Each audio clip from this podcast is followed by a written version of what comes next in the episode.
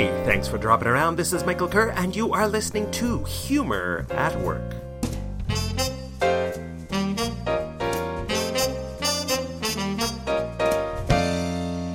Talk about learning to be happy at work on this episode. Learning to be happy at work. According to LinkedIn's 2019 Workforce Learning Report, 94% of employees, that's a pretty big number, a whopping number, 94% of employees say that they would stay at a company longer if it simply invested in helping them learn.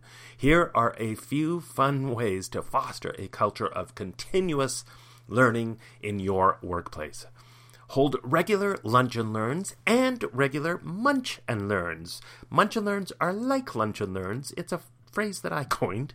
They're just shorter. You hold them over coffee breaks and you have snacks, only hopefully not crunchy snacks so people can hear.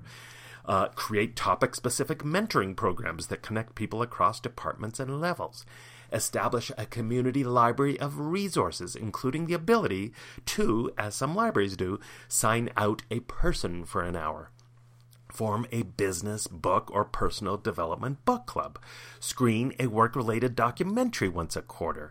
Hold personal development days every so often, or at least once a year, where employees can teach courses on fun topics.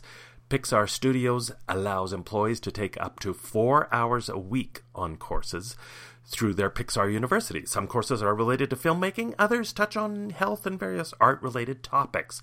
Employees at a UK consulting firm can sign up for tree planting, trapeze, and exotic dancing lessons because they believe these programs encourage greater creativity.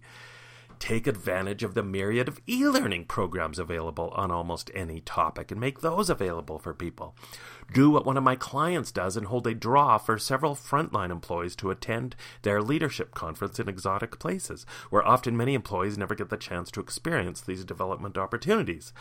One of the best ways to master a skill is to teach it, so encourage your younger, newer employees to step into training roles whenever possible.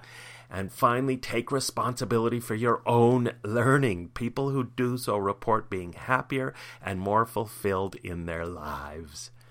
And now, my fun at work tip. A simple but fun meeting icebreaker question or networking question is to ask people to share their weirdest, most unusual, most memorable jobs. In a meeting, you can award a small prize for whoever is deemed to have had the weirdest or most interesting job. When I've done this in my workshops, one of the responses that always makes me laugh that I've received on more than one occasion is tarantula killer in a warehouse.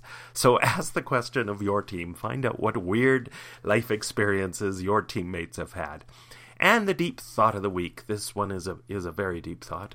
What if your dog only brings the ball back to you because it thinks you really enjoy throwing it? Huh? Have you ever thought about that? And finally, in our It's a Wacky World section, I'm trying to imagine what the job interview must have looked like for this dream job. A hotel in Finland hired a member of staff as a professional sleeper to test the comfort of their beds.